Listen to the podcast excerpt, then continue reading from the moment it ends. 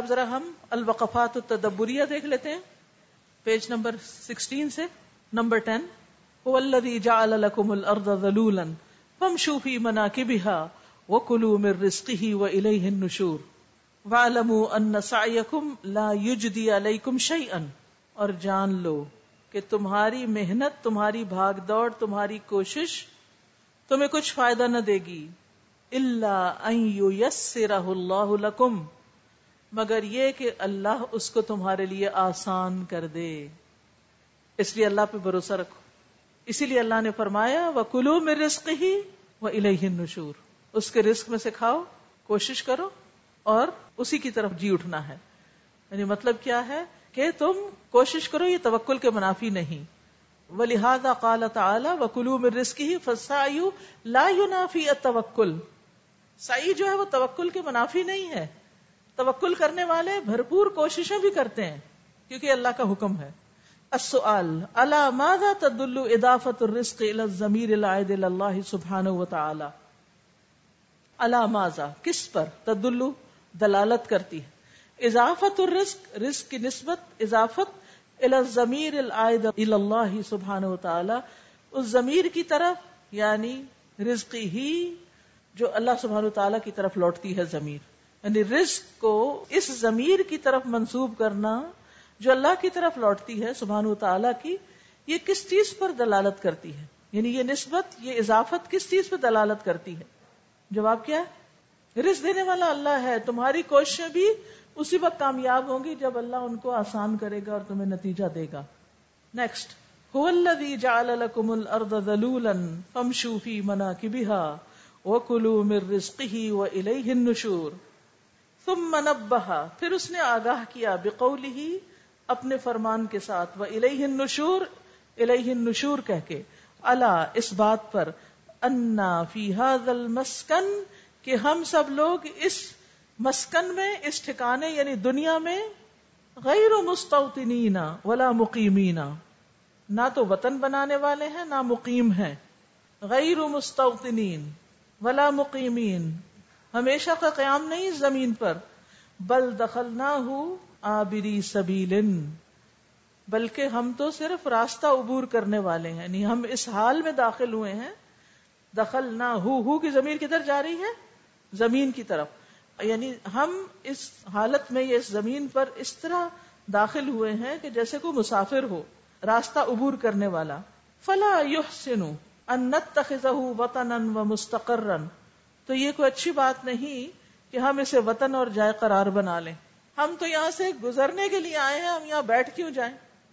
وَإِنَّمَا دَخَلْنَاهُ، ہم یہاں اس لیے داخل ہوئے ہیں، لِنَتَزَوَّدَ مِنْهُ، تاکہ ہم زیادہ راہ لیں اس سے، اس زمین سے، اِلَى دَارِ الْقَرَار، قرار کے گھر یعنی جنت، ہمیشہ کے گھر کی طرف.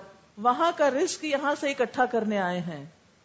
فَهُوَ مَنْزِلُ عُبُورٍ، تو وہ منزل ہے گزرنے کی، یہ گزرنے کی جگہ ہے. لا مستقر حبور، نہ کے رہنے کی عمدہ جگہ. حبور عمدہ اور اچھی جگہ، یعنی دنیا کو بہت آرام دہ اور بہت پرسکون جگہ مت سمجھو، یہ عبور کی جگہ ہے. ومعبر وممر، یہ گزرگاہ ہے. ممر گزرنے کی جگہ ہے، پار کرنے کی جگہ ہے. لا وطن ومستقر، یہ وطن نہیں ہے ہمارا اور نہ ہی ٹھہرنے کی جگہ ہے. السؤال امرتنا الآیت، یہ آیت ہمیں حکم دیتی ہے، بالاستفادتی، فائدہ حاصل کرنے کا، مما فی ہذہ الارض، اس سے جو زمین میں ہے. اس آیت سے ہمیں پتہ چلتا ہے کہ زمین میں جو چیزیں پائی جاتی ہیں ان سے ہم فائدہ اٹھائیں. ثم ختمت بذکر النشور، پھر آیت النشور پہ ختم کی گئی. فلماذا، کیوں؟ یعنی ایک طرف کہا جا رہا ہے زمین میں چلو پھرو، کھاؤ پیو، فائدے اٹھاؤ. ٹھیک ہے، انسان نے فائدے اٹھائے، خوب خوب کمایا، بڑے بڑے گھر بنائے اور پھر اتنا ان کو بھرا اور اتنا سجایا گویا ہم نے یہاں ہمیشہ رہنا، اور بھول گئے کس چیز کو؟ آخرت کو. تو یہ صورت اور یہ آیت ہمیں کیا یاد دلاتی ہے کہ دنیا سے فائدہ اٹھاتے ہوئے ہم آخرت کو نہ بھولیں. بارہ نمبر اَأَمِنْتُمْ مَنْ فِي السَّمَاءِ أَنْ يَخْسِفَ بِكُمُ الْأَرْضَ فَإِذَا هِيَ تَمُورُ.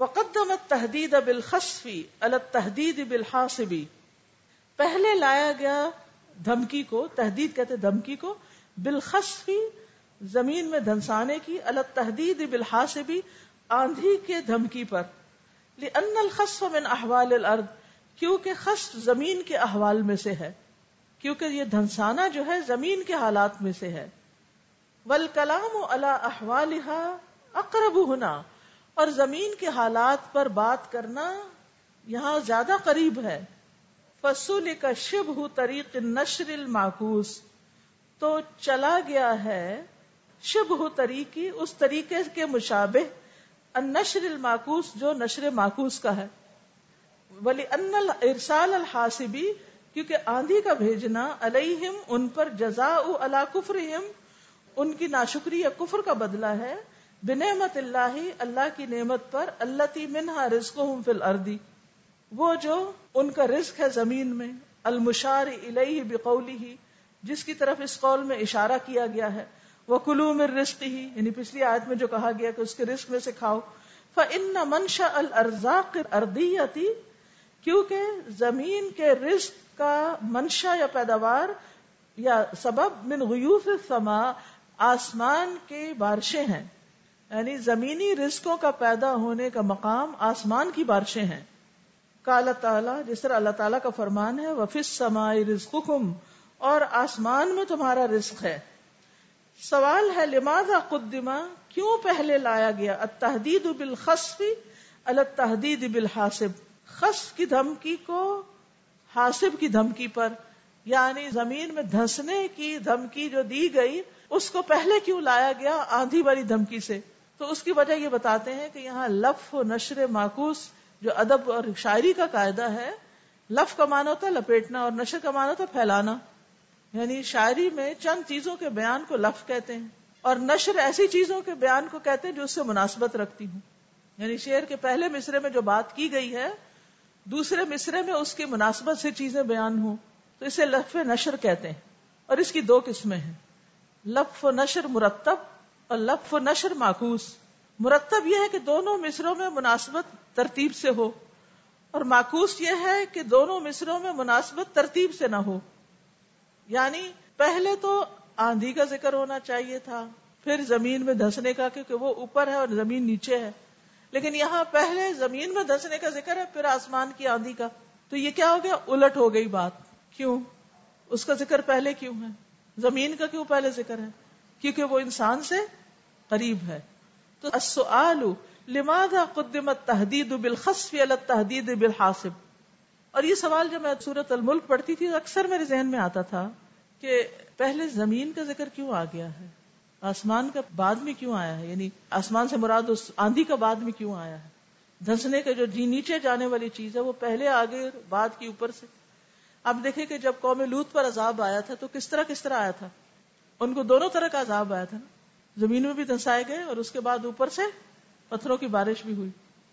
پھر آگے ہے نمبر تیرہ، افمن یمشی مکبا علی وجهه اهدی امن یمشی سویا علی صراط مستقیم، ضرب اللہ مثلا للمؤمن والکافر، یہاں اللہ نے مومن اور کافر کی مثال ایک بیان کی ہے، والکافر مکبا اور مکبا جو ہے ای منکسا رأسہ یعنی وہ جس نے اپنا سر الٹا کیا ہوا ہے، سر جھکایا ہوا ہے، اور جو سر جھکا کے چلتا ہے یا سر نیچے اڑا کے چلتا ہے کیا وہ سامنے دیکھ سکتا ہے؟ لا ينظر امامہ سامنے بھی نہیں دیکھتا، ولا یمینہ دائیں طرف بھی نہیں دیکھ سکتا، ولا شمالہ بائیں طرف بھی نہیں دیکھ سکتا، فہو لا یامن من العثور والانکباب علی وجهہ تو وہ نہیں بچ سکتا، امن میں نہیں ہو سکتا ٹھوکر کھانے سے اور چہرے کے بل گرنے سے۔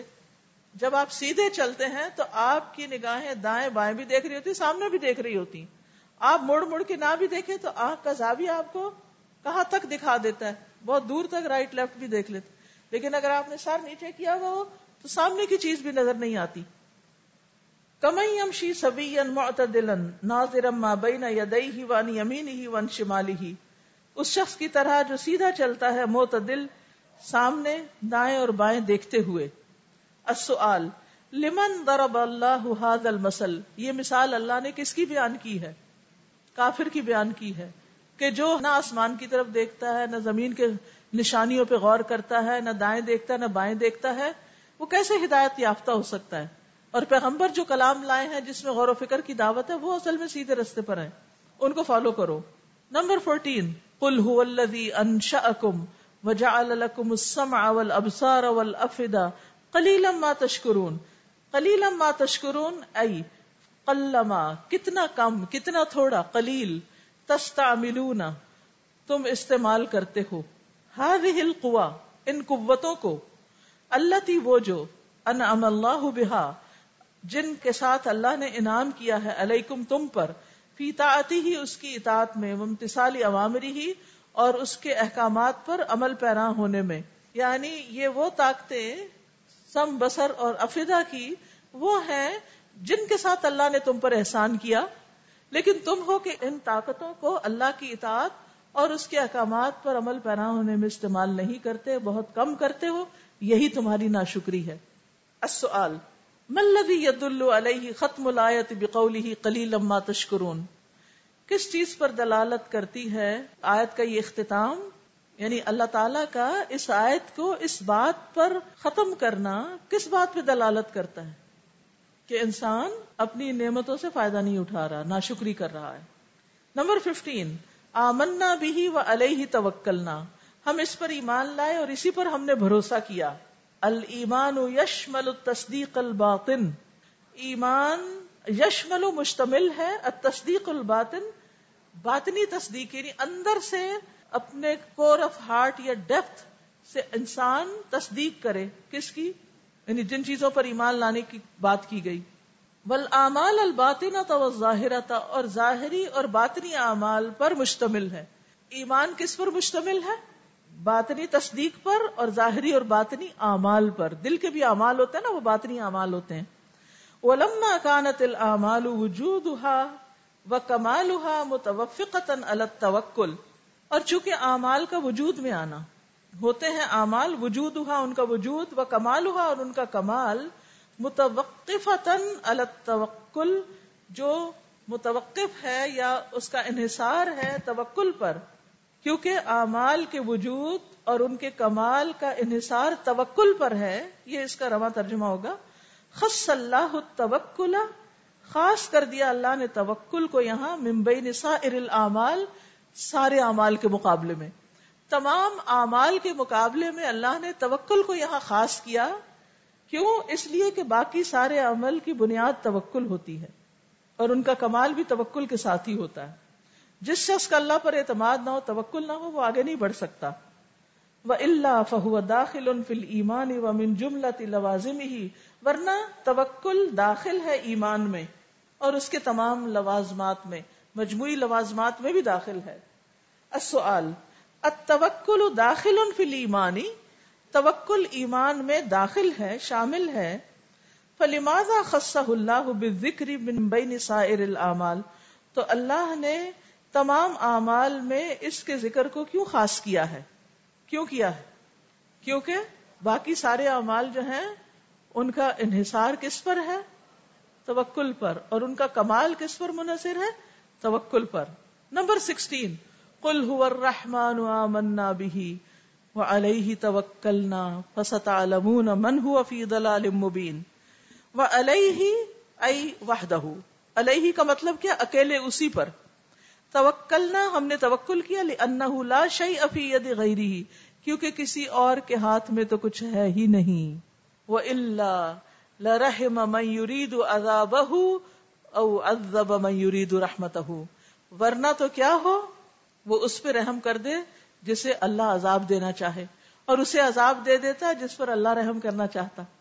ٹھیک ہے، یعنی اگر انسانوں کے ہاتھ میں ہو یہ سب کچھ تو پھر وہ تو الٹے کام کریں۔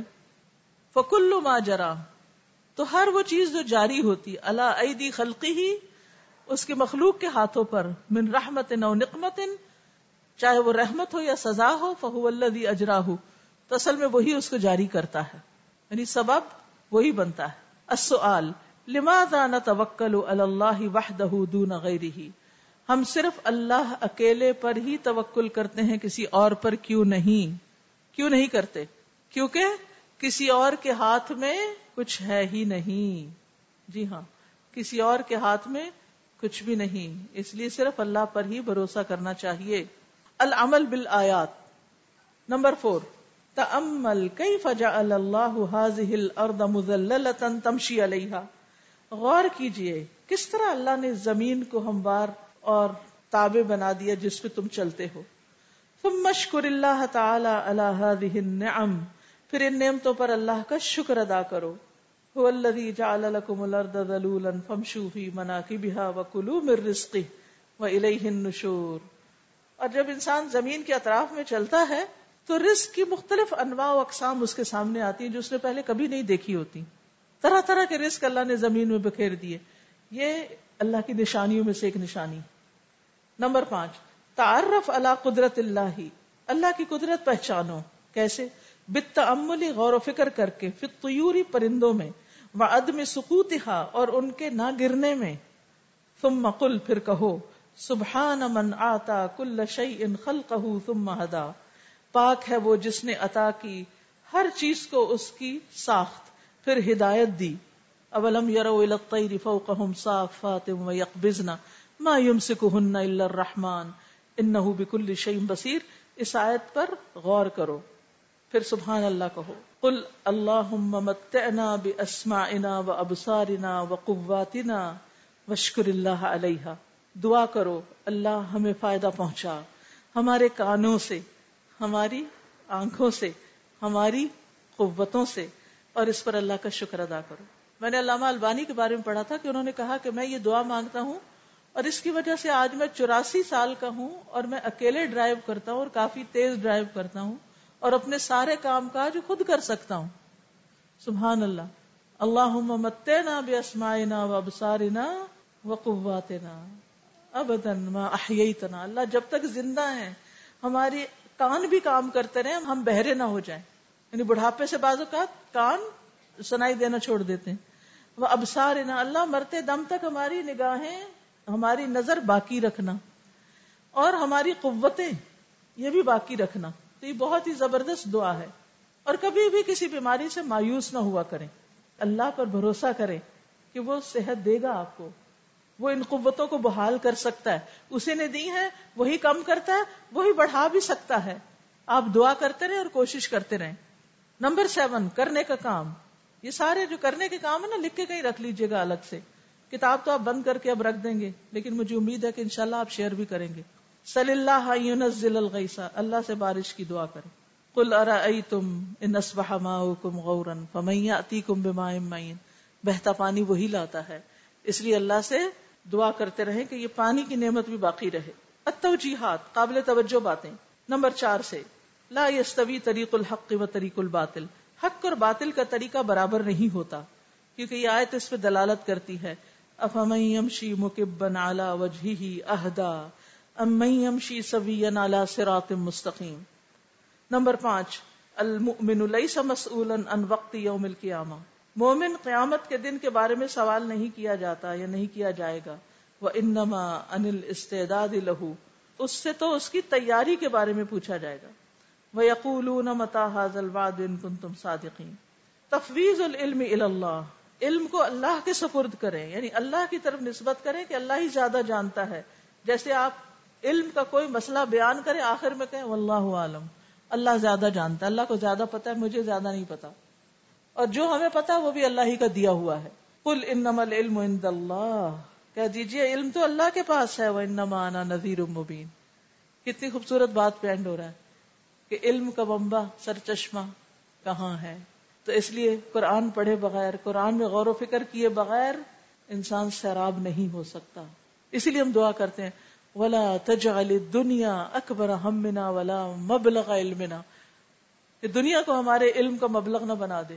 انما العلم عند اللہ، علم کس کے پاس ہے؟